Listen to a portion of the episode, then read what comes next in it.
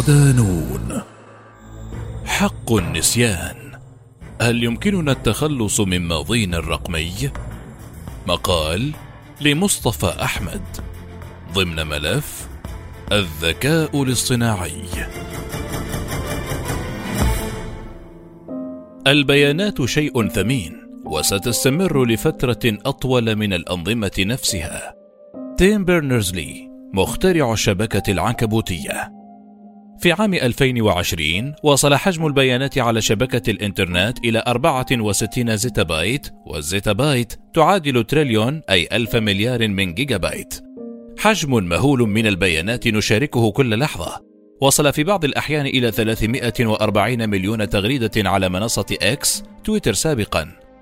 و95 مليون صورة على منصة إنستغرام وغيرها من ملايين البيانات هنا وهناك على بقية المنصات وفي بقية بقاع الإنترنت. غير هذا وذاك يكفينا فقط تصفح الإنترنت لنشارك آلاف البيانات مع المواقع التي نزورها والمتصفح الذي نعبر إلى الإنترنت من خلاله. لكن من يمتلك هذه البيانات؟ من يملك حق الوصول إليها وفيما يستخدمها؟ أصبحت مثل هذه الأسئلة تدور في رؤوس الكثيرين وزاد وعيهم فيما يخص البيانات ومشاركتها خاصة بعد العديد من فضائح تسريب أو استخدام البيانات الخاطئ كفضيحة كامبريدج أناليتيكا عام 2016 ليس هذا هو محور موضوعنا اليوم. إنما ما نحتاج معرفته حقا هو ما الذي يجب أن يحدث إذا أصبحت البيانات التي شاركناها برغبتنا أو من دونها قديمة أو خاطئة أو أصبحنا ببساطة لا نود مشاركتها مع العالم بعد الآن أو لنسأل السؤال بصورة أبسط. هل بإمكاننا حذف بياناتنا على الإنترنت وقت ما نريد؟ حق النسيان. Right to be forgotten. لكل منا إرثه الرقمي ولسوء الحظ بينما نتغير وتتغير أفكارنا والعالم. تبقى بياناتنا التي شاركناها في الماضي كما هي لا تتغير. أطلق الاتحاد الأوروبي تشريعا جديدا يدعى right to be forgotten. الحق في أن تنسى. من أجل حماية البيانات وهو مصطلح يعبر عن حق الأفراد في طلب حذف أو إزالة معلوماتهم الشخصية من الإنترنت ليصبح بإمكانهم التحكم في المعلومات التي تظهر عنهم وذلك بغرض تقليل تأثير المعلومات القديمة أو غير الدقيقة على سمعة الأفراد وخصوصيتهم. وذلك بغرض تقليل تأثير المعلومات القديمة أو غير الدقيقة على سمعة الأفراد وخصوصيتهم إذا انتشرت أو استخدمها أحدهم بشكل خاطئ. مع إطلاق هذا المصطلح، بدأت الكثير من الشركات في تقديم الحلول التي تمكن الأفراد من حذف بياناتهم الشخصية، إن كان كلها أو جزءا منها من على الإنترنت، وكانت من ضمن هذه الحلول أداة أوف فيسبوك أكتيفيتي التي أطلقتها منصة فيسبوك لتسمح للمستخدمين بحذف بياناتهم التي تستخدمها مواقع وتطبيقات الطرف الثالث التي شاركها المستخدم في البداية مع المنصة. لسوء الحظ لم تلق هذه الأداة الكثير من الترحيب خاصة بعدما خرج موقع Technology Review التابع لمعهد ماساتشوستس للتكنولوجيا مؤكدا على أن الأداة وأقتبس قولهم مضللة بعض الشيء. فلا يحذف فيسبوك أي بيانات من جهات الطرف الثالث إنما هو فقط يفك ارتباطها ببياناته الخاصة بك. كيف انضمت جوجل إلى مقدم خدمة حذف البيانات من خلال أداة جوجل My Activity التي أعلن عنها عام 2016 وهي أداة مخصصة لإدارة بياناتك التي تجمعها جوجل. ويمكنك حذف أحدها أو كلها إذا أردت. وفي ديسمبر كانون الأول الماضي أعطى الاتحاد الأوروبي الحق للمواطنين لحذف أي بيانات خاطئة تخصهم لاقت انتشارا على محركات البحث مثل جوجل وبينج وغيرهما. كما ظهر مقدم خدمات آخرين مثل DeleteMe الذي يتعاون مع سماسرة ووسطاء البيانات ليمكنك حذف بياناتك من عندهم مقابل مبلغ مالي تدفعه. كل هذا رائع وجيد للغاية. لكن بالنسبة إلى منصات نستخدمها بأنفسنا ونوفر لها البيانات بمحض إرادتنا فماذا عن نماذج الذكاء الاصطناعي؟ حقنة لفقدان الذاكرة. المعلومات هي نفط القرن الحادي والعشرين والتحليلات هي محرك الاحتراق. بيتر ساندرغارد بحوث غاردنر. يختلف الأمر كليا إذا تطرقنا للحديث عن نماذج الذكاء الاصطناعي وما تحتويه من بيانات. فالبيانات بالنسبة إلى هذه النماذج هي الوقود الذي تحتاجه لتعمل ومن دونها لا تساوي شيئا. فدورها باختصار هو تجميع وتحليل البيانات وتنظيمها لتصبح قادرة على توفير الإجابات والمساعدات سواء على المستوى الشخصي من البيانات أو على مستوى البيانات الصحية التي تستخدمها العديد من التطبيقات لمتابعة حالتك الصحية. وهي النوع الأهم من البيانات التي يتم مشاركتها باستمرار مع أنظمة ونماذج الذكاء الاصطناعي. ببساطة إذا تم اختراق أي من الأنظمة الجامعة للبيانات كالنماذج اللغوية الكبيرة LLM مثل ChatGPT ستصبح بيانات البشر أجمع تحت أيدي المخترقين ليستخدموها بالكيفية التي يريدونها. وبعيدا عن الاختراق من منا يود أن يروي قصته لنموذج محادثة ليعطيه الحلول فيجد أنه يستدل بقصته مع شخص آخر ليقنعه بحل لمشكلته أيضا.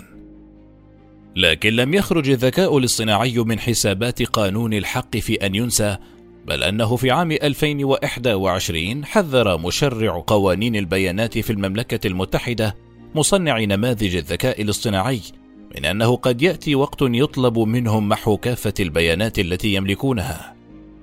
الأمر الصعب هنا هو في الكيفية التي تتعامل بها أنظمة ونماذج الذكاء الاصطناعي مع البيانات، فهي ببساطة أقرب إلى البشر منا إلى الآلات.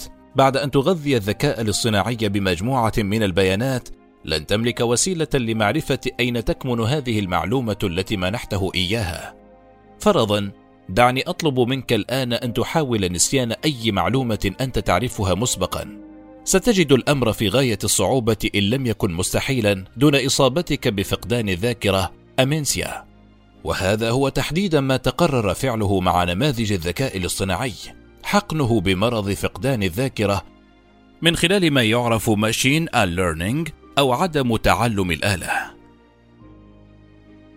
عدم تعلم الآلة. Machine Learning. ظهر مصطلح عدم تعلم الآلة لأول مرة عام 2015 على أيدي الباحثين ينزي كاو وجونيثان جانغ من جامعة تورونتو. وهو مصطلح يشير إلى عملية حذف وإزالة البيانات من أنظمة الذكاء الاصطناعي دون التأثير على قدرتها على تنفيذ مهامها الأساسية، لكن قبل الاستفاضة في ماهية إلغاء تعلم الآلة، دعنا نوضح ماهية تعلم الآلة باختصار، وفيما يخص ما نتحدث عنه.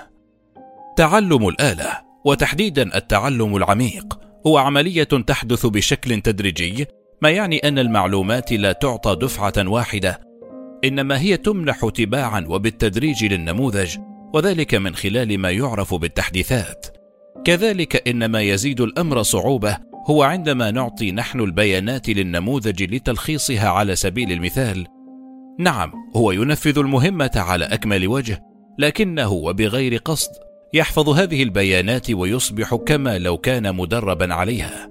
ما يعيب هذه العملية حتى إن كان حفظ البيانات دون قصد ليس بعائق هو عدم إمكانيتنا معرفة كيفية ترتيب أو تنظيم النموذج للبيانات المدخلة إليه. وهو ما يعني صعوبة تحديد جزء معين من البيانات والتحكم به ولهذا ظهرت عدة طرق لتنفيذ عملية إلغاء تعلم الآلة. كيف تتعلم الآلة أن تنسى؟ أول هذه الطرق هي الطريقة الأسهل نظريا وهي ببساطة عندما يطلب حذف مجموعة معينة من البيانات من نموذج ما ينشئ نموذجا جديدا تماما. وأثناء عملية التغذية بالمعلومات نتخطى تغذيته بالمعلومات غير المرغوبة لسوء الحظ هذه الطريقة رغم سهولة شرحها إلا أنها مكلفة للغاية فآخر التقارير تفيد أن عملية إنشاء نموذج اصطناعي تتخطى تكلفتها أربعة ملايين دولار لذا هي رغم بساطتها إلا أنها العملية الأقل كفاءة وفعالية والأسوأ من الناحية الاقتصادية. تخيل ببساطة أنه حتى إذا تمكنا من أتمتة هذه العملية، فستتكلف الشركة المصنعة للنموذج أربعة ملايين دولارات مقابل كل طلب لحذف البيانات. هذا لا يقارب المنطق. من الناحية الأخرى ما يلي هذا الحل من ناحية البساطة هو حذف مجموعة البيانات غير المرغوبة من قاعدة بيانات النماذج الذكية. لكن لسوء الحظ لن تعلم أبدا مدى تأثير المعلومة الواحدة على النموذج بشكل عام. وإذا قمت بحذف معلومة مفتاحية واحدة من القاعدة سيفقد النموذج قدرته على العمل تماما. هذا هو ما يصعب عملية إلغاء تعلم الآلة فهي تتكون من هدفين متعارضين اولا نسيان البيانات المطلوب نسيانها وثانيا الحفاظ على قدرة النموذج على تنفيذ المهام التي صمم من أجلها لنصل إلى محطتنا الأخيرة في عام 2019 عرض الباحثون في جامعة تورونتو وويسكون ماديسون في كندا والولايات المتحدة مقترحا ثوريا جديدا لكيفية تنفيذ عملية إلغاء تعلم الآلة. عرف هذا المقترح ب سيسا ترينينج اختصارا ل Selectively Independent and Simultaneously Aggregated Training. لكن دعك من الاختصار ودعني أبسط لك الأمر. كما ذكرت سلفا ما يصعب تنفيذ إلغاء تعلم الآلة هو عملية تحديد البيانات وأهميتها وأماكنها ومدى ترابطها ببعضها. وذلك بسبب الطريقة التقليدية لتدريب النماذج الذكية من خلال مجموعة واحدة ضخمة للغاية من البيانات. أما ما يقترحه تدريب السيسا يعتمد على كيفية تعليم النموذج من البداية وذلك من خلال تقسيم البيانات إلى مجموعات صغيرة مستقلة تماما تدعى نقاط البيانات data points وذلك بشكل متكرر ليتعلم النموذج حينها كيفية التعامل مع كل نقطة بيانات بشكل منفصل. بهذه الكيفية عندما نريد حذف أي نقطة بيانات سيمكننا ذلك ببساطة دون التأثير على النموذج ككل ودون الحاجة إلى صنعه من البداية. جوجل آخر المنضمين إلى المبادرة. تعد شركة جوجل أحد أكبر المؤيدين أو بالأحرى أكبر متجنب المشاكل لقوانين الاتحاد الأوروبي. فبادرت بتنظيم أول تحدي لإلغاء تعلم الآلة. الذي يقام في الوقت الذي تقرأ فيه المقال كجزء من مسار مسابقات NeurIPS 2023 يهدف هذا التحدي إلى الوصول لطرق جديدة لحذف البيانات من أنظمة الذكاء الاصطناعي. وسيكون عبارة عن سيناريو واقعي يتم فيه تدريب أحد النماذج على صورة للأوجه. وبعد ذلك يطلب من المتسابقين أن يحذفوا مجموعة معينة من الأوجه وذلك بغرض حماية خصوصية المستخدمين وحقهم في النسيان.